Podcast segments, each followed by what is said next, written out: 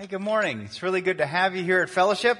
I'm going to invite you to open up your Bible and turn with me to Colossians chapter 3 as we continue on this series called Set. Setting our lives on a few things. Number one, the gospel of Jesus Christ, that we, we turn away from our own way of trying to save ourselves with God and we trust in the only one to save us, the person and the work of Jesus Christ. A life that is set on Christ believes that Christ is the way to God and has put your faith and trust in Him.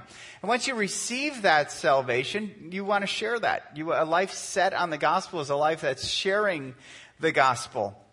Uh, then we also looked at a life that's set free, to, free to live the way God has created us to live where we're principled, where we really believe that Jesus is enough, not just for salvation, but also for our daily lives.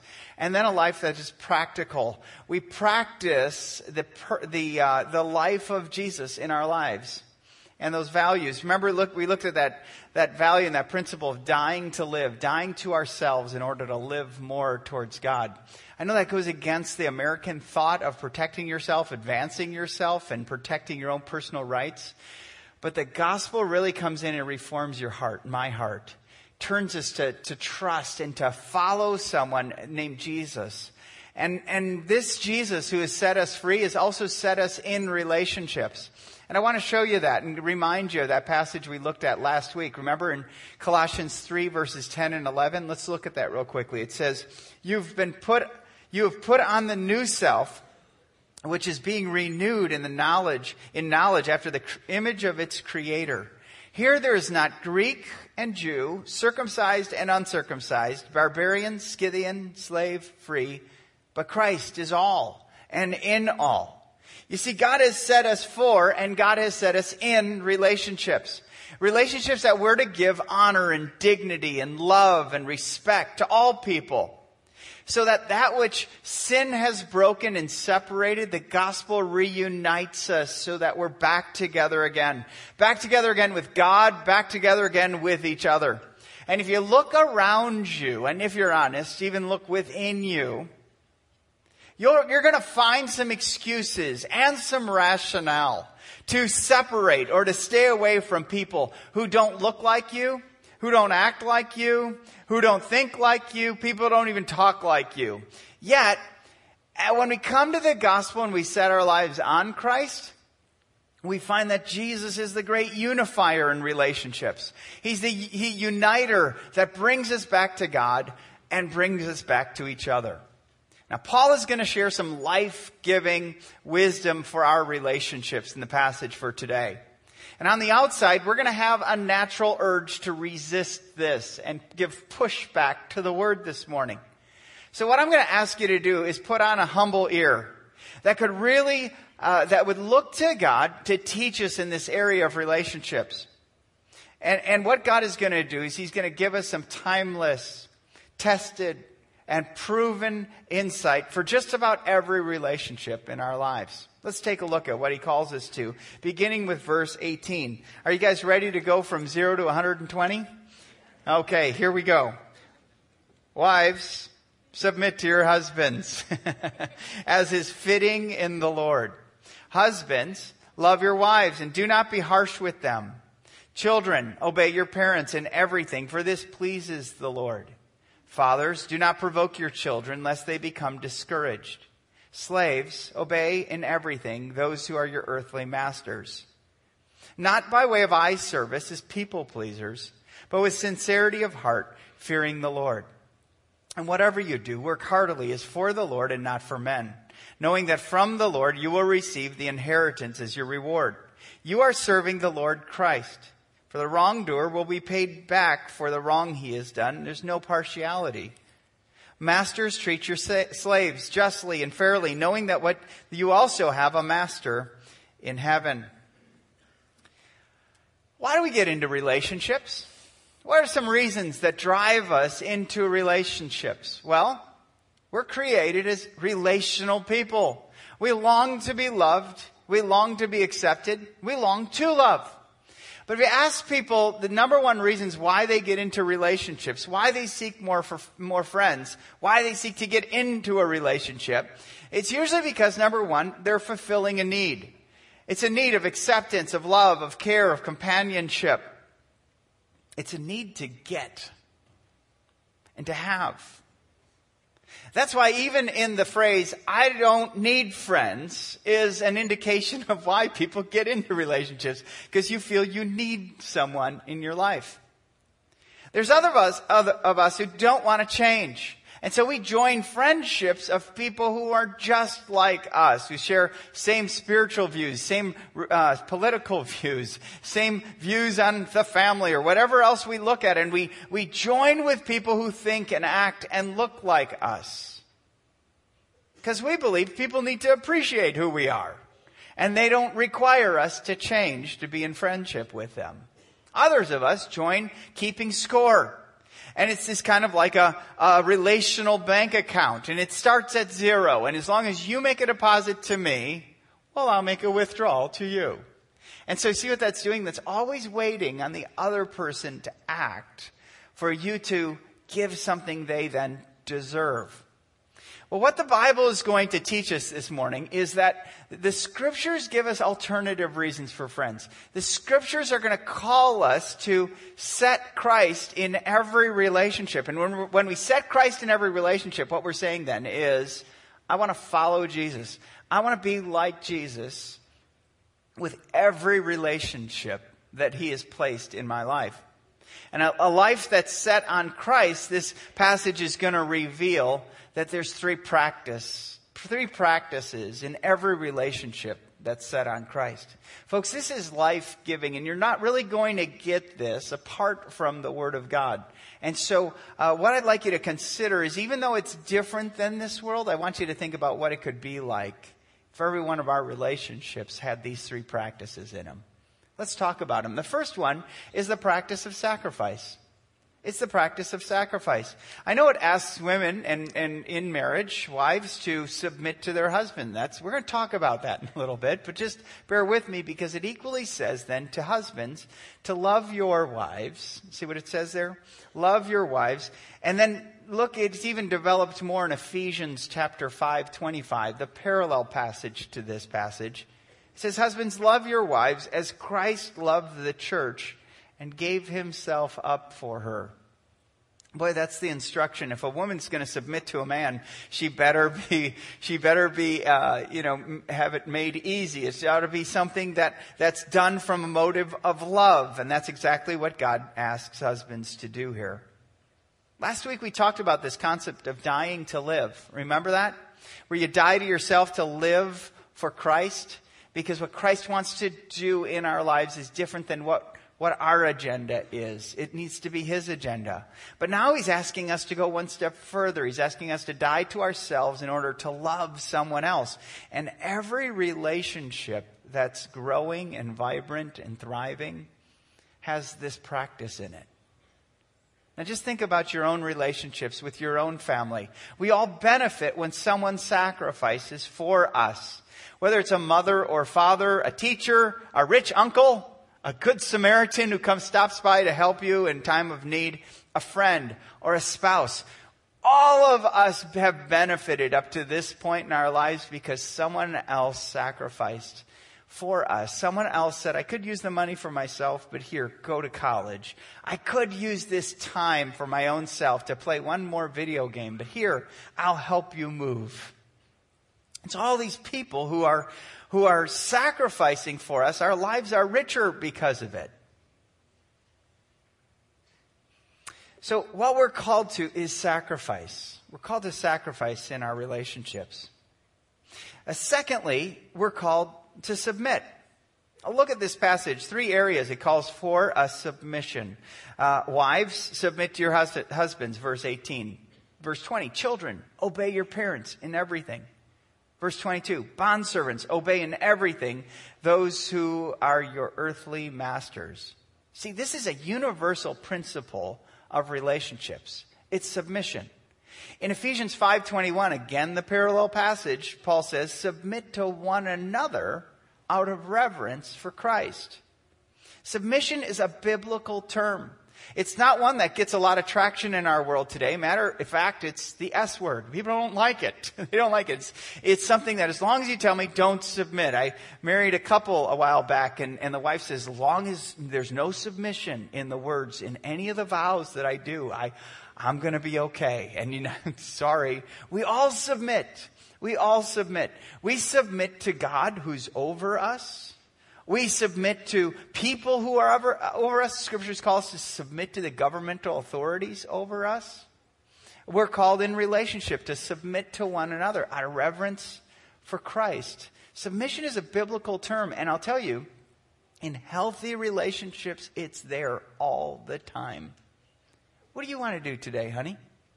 That's submission. You're open. You're available. You're allowing another person to build into your life. Most relationships in our world today are all about don't tell me what to do. It's this fear of having someone else control and manipulate us. It may be a past history of someone doing that, of bullying you or someone even abusing you through that. But we're called at, in healthy relationships that are Christ centered. We submit to God and we submit to one another. Even in the highest positions of power, we submit to God and we submit to the people around us. We listen. We're sharpened. We don't bully our way through something. And it's a universal principle of relationships. When we trust in the work of Christ, we come under the authority of Christ. We submit. And trust and respect are the picture of, of submission. Because when you trust and respect someone, it's easier to follow and obey them, right? God's placed over us, but God also places us in relationships for us to trust and respect those who are over us. And when we do that, guess what we do? We honor Christ. It's that whole principle. In order to do that, in order to have someone lead me, I have to set them over me. I have to willingly do that if I'm going to follow someone. So we've got sacrifice, we've got submission, and here's this other one, serve. It says literally, who, whatever you do, work heartily as for the Lord and not for men. You are serving the Lord Christ. See that picture? Ultimately, in all of our service, in all what we do, whether it's the workplace, whether it's the family, whether it's home, we're ultimately serving Christ. And you can show up to serve, or you can show up to be served. And, and both will determine the type of relationships you will have. The relationships we love to be in are the ones that are growing in service, marked by love, marked by honor. Now, think about these three with me. You've got sacrifice, you've got submit, and you've got serve. Think about this. How many of you would love it if these were the practices in your relationships? if there was a mutual respect, if there was love and honor, just think about if that, that was the pattern, you know what? This place would be different. This city would be different. If these practices were revealed in all of our relationships, we long for things like this to happen in our marriages, in our families, in our workplaces, with our friends. Think about how much better our lives would be it's because relationships simply thrive with these practices. But Paul also goes on and he kind of gives three environments for us. I've mentioned them before, but I want to kind of put the anchor down in these three environments. The first one is marriage. Look what it says in verse 18 again. It says, Wives, submit to your husbands as is fitting in the Lord. Husbands, love your wives and do not be harsh with them. In each one of these, God kind of provides a push and a pull. He exhorts one group to one area and he exhorts another group. And what it means, if, if he's going to ask a woman to submit in her, to her husband, he's also going to ask the husband to love her like Christ loves the church and gave himself for her. You see, sacrifice, when he, a husband gives himself up for a wife, it's easier for her to take leadership and to serve with him. And you know what? The pushback on submission is really the failures of men failures of husbands, whether it's a father, a brother, a husband, a date. And so when you come to a relationship like marriage as a woman and you're called to submit, you feel kind of like a vegetarian in a steakhouse. You're kind of like, whoa, I'm apprehensive about this. I, I have no appetite for what's being served here. And maybe it's because you've seen this. Maybe because you had a father who was more like Archie Bunker, who walked in and demanded things to happen, you know? And you don't want a man to control you. But do you see, if a husband is loving you like Christ loved the church and is giving himself up for you, it's going to be easier for you to submit. How will he do that? You have to give him permission to lead. You got to give a man permission, or else he'll be passive.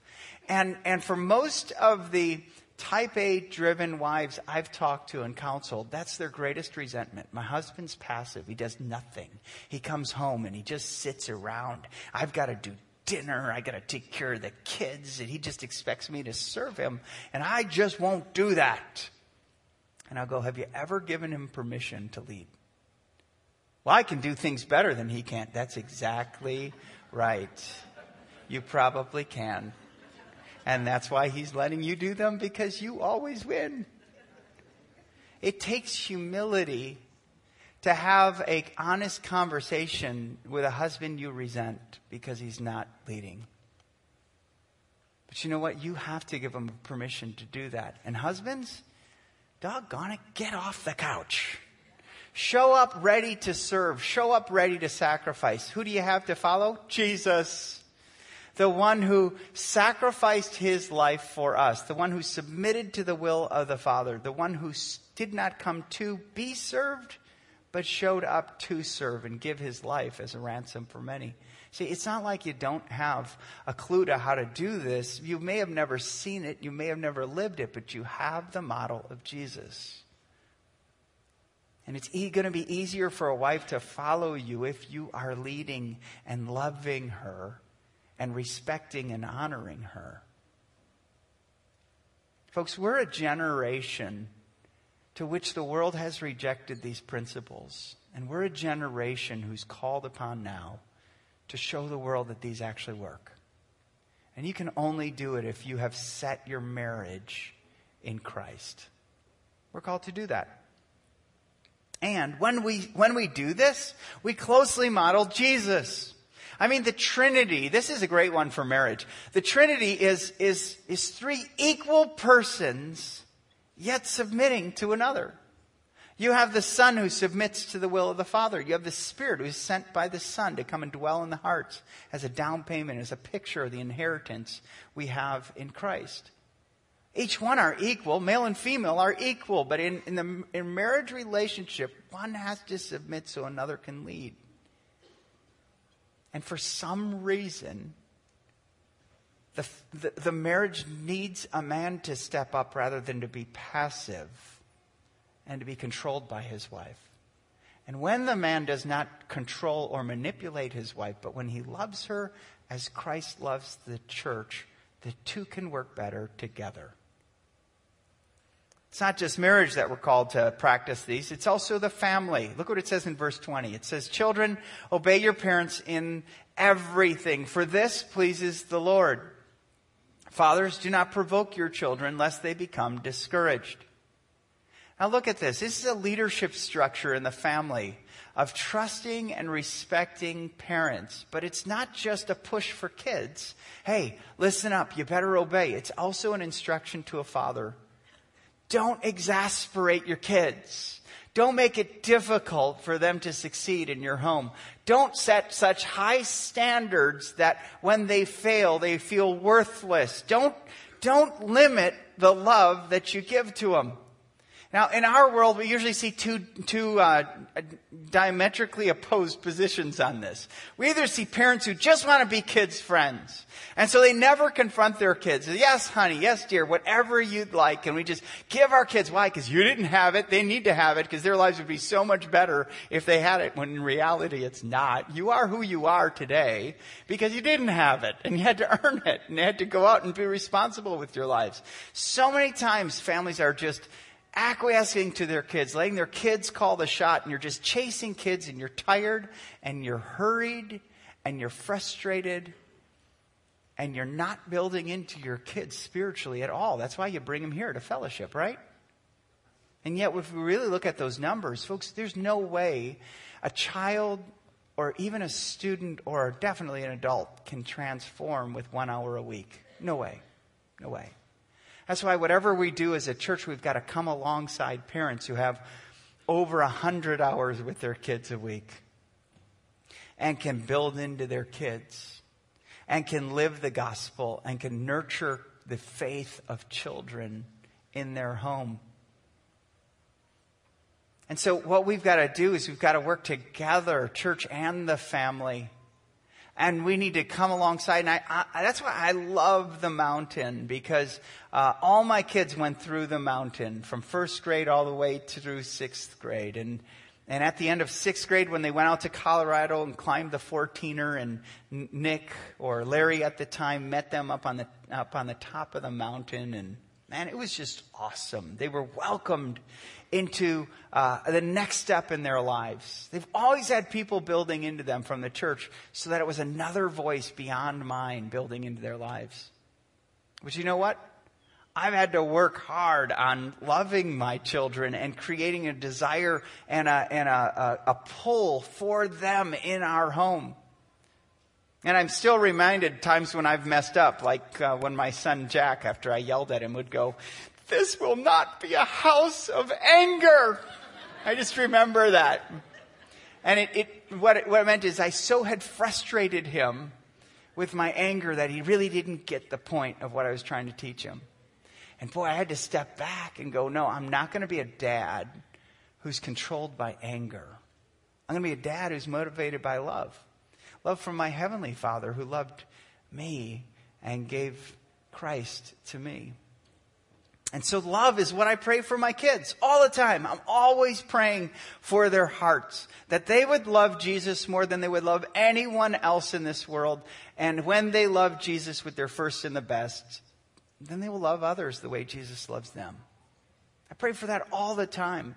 Because, because if I'm not intentional about loving my kids and calling them into Christ, guess what they're going to do? I'm going to be more excited about their athletics. I'm going to be more excited about their, their academics. I'm going to be more excited or frustrated by their attitude. And you know what? That's, that's the world right now. We're just into a spin of performance of our kids and bragging on Facebook and doing all that kind of stuff, butchering our lives by their performance and not really praying for their hearts, not really investing in their hearts. Fathers, don't provoke your children lest they become discouraged. You know, the worst environment for a kid to grow up in is high authority, low love. Whenever you have that discrepancy, the parent will say, Oh, but we stood for truth. Absolutely, but no one was capable of attaining it. No one could live what you put out there because you made it so difficult. You're so judgmental. And some of the worst tyrants in history, psychologists have looked, have come from families of high, high authority, low love. You know the best environment? High authority, high love. When you can have those two, the truth and grace of God balanced in your family, you have healthy relationships. There's definitely a direction the family's going. There's def- definitely a picture of truth. The sta- family stands and they live it, but they live it with love, with forgiveness, with acceptance, with joy. That's the family. It happens. There has to be the push of, of children following parents, but there also has to be the pull of fathers and mothers making it easy for kids to follow the Lord. And then the area of work is mentioned. And I know this passage talks about bond servants. And let's, let's take a look at that real quick. Verse 22, bondservants obey in everything those who are your earthly masters, not by way of eye service as men pe- or people pleasers, but with sincerity of heart, fearing the Lord. Look at chapter 4, verse 1. It says then, Masters, treat your bondservants justly and fairly, knowing that you also have a master in heaven. Do you see that? It calls us if we're under the employment of someone, we're ser- that we ultimately are serving the Lord, not just them. Our world says, kiss up. Our world says, make sure the boss sees you. But here you're going, your ultimate boss is Jesus. If your life is set on Him, He's your ultimate boss. And remember, those of you who are employers, don't exploit, don't be unfair, don't be unjust, because ultimately you're under. You have a greater master, and His name is Jesus also. I know some of you are thinking about, but this was an area of slavery, wasn't it? Yes, there was slavery in the New Testament, but it was different than the American experience. American experience was based on color of skin, basically Africans and the whites. And, and that has had profound damage and it has a huge, horrific consequences as our nation continues to deal with racism because of that. That's never espoused in the scripture. It's never supported in scripture. I know the Southern church looked at this passage and gave credence to it, but this is, that is not the heart of God, and that wasn't the right application of this passage. You've got to go back and look at what was slavery in the New Testament. And in Roman times, it was much more from an economic perspective. One third of the population were slaves. But it wasn't based on race. It was based on economics. If you went through bankruptcy and you could not provide, provide for yourself and you were destitute on the streets, you would literally look for someone who was wealthier than you and put your life under them. They would take care of you, but you would serve them. And yes, there were abuses. Yes, there were. Because there's broken people in all relationships, right? And I'm not ever giving credence that slavery is something from the hand of God or putting, selling yourself to someone where it's, that's done right now in India and different places in third world countries. That's still not good for the dignity of people. But Paul would write to a runaway slave uh, named Onesimus. He'd write to a man who was his slave owner named Philemon. By the way, the typical time someone would be in slavery would be 10 years. You'd be you would pay off your debt and you could go back to being a freed person. The other thing that's really interesting is in, in Jewish history, every seven years, the, the year of Jubilee, all slaves would be set free. God was giving us a picture of grace. He was giving us a picture of us being even set free from the being slaved, enslaved to sin. And we would be set free, free through the person and the work of Christ. But it, it was more, and I guess the best application for this passage today is our workplace. When we put ourselves under for economic support of anyone, whether we work for them or we work with them or we, or we have people work under us, this gives us life giving insight for those types of relationships.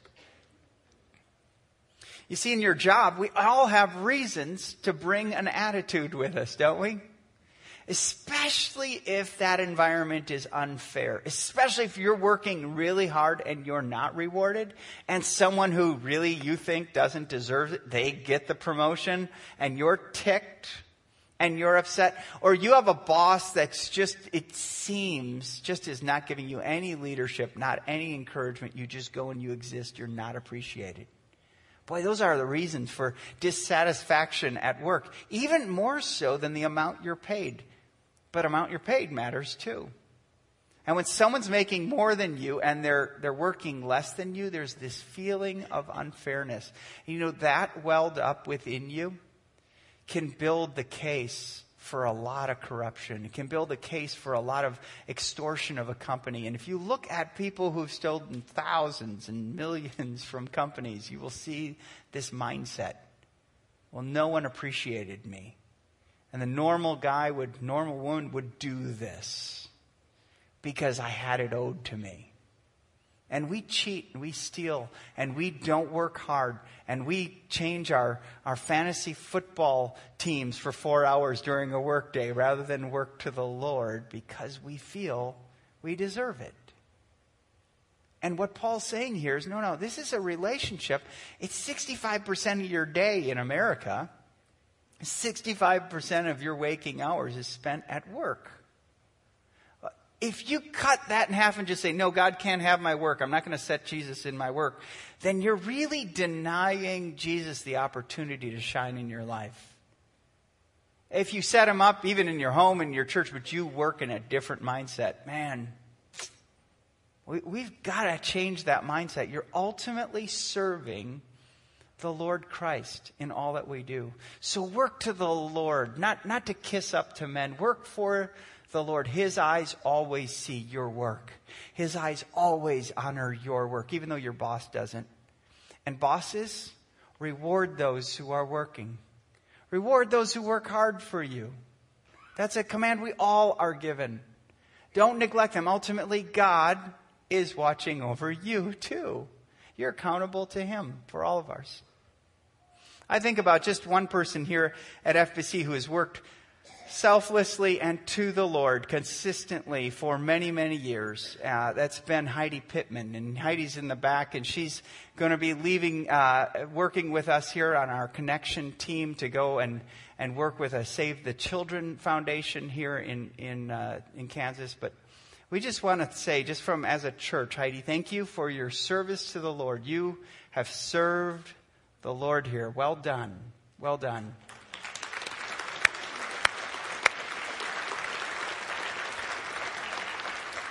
Isn't it good when someone recognizes you? It feels good. It builds you up. But you know what? You have the applause of heaven on our lives. And how we practice the practices of Jesus in all of his relationships of sacrifice, submission, and service the applause you just heard will be drowned out by the applause of heaven. God is honored. He's pleased when we set our relationships on Him. So here's what I want you to do as we close. Think about a relationship that we mentioned, or maybe even one that we haven't, whether it's a friendship, whether it's a neighbor, where if you really need these three practices to be shown and to be reflected in, you just would say, man, it's my marriage, or my workplace stinks. And if anyone's going to show these, I'm willing to do that. You would ask God, God, I need more. I, need a greater appetite. I need the resources. I need the power to sacrifice my own so that others can increase, to submit to the leadership over me, to serve with a heart to you. I just need that. Would you now, just in the quietness of this time, would you just bow in prayer to God and ask Him for the resources that you need for your relationships? Just bow your heads and ask Him, and then I'll close this in prayer.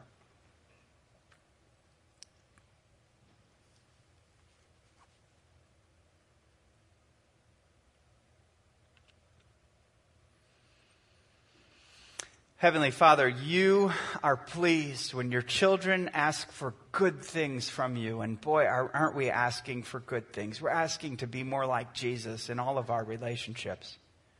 Because ultimately, we're serving Christ, to whom we sacrifice and submit our lives and serve.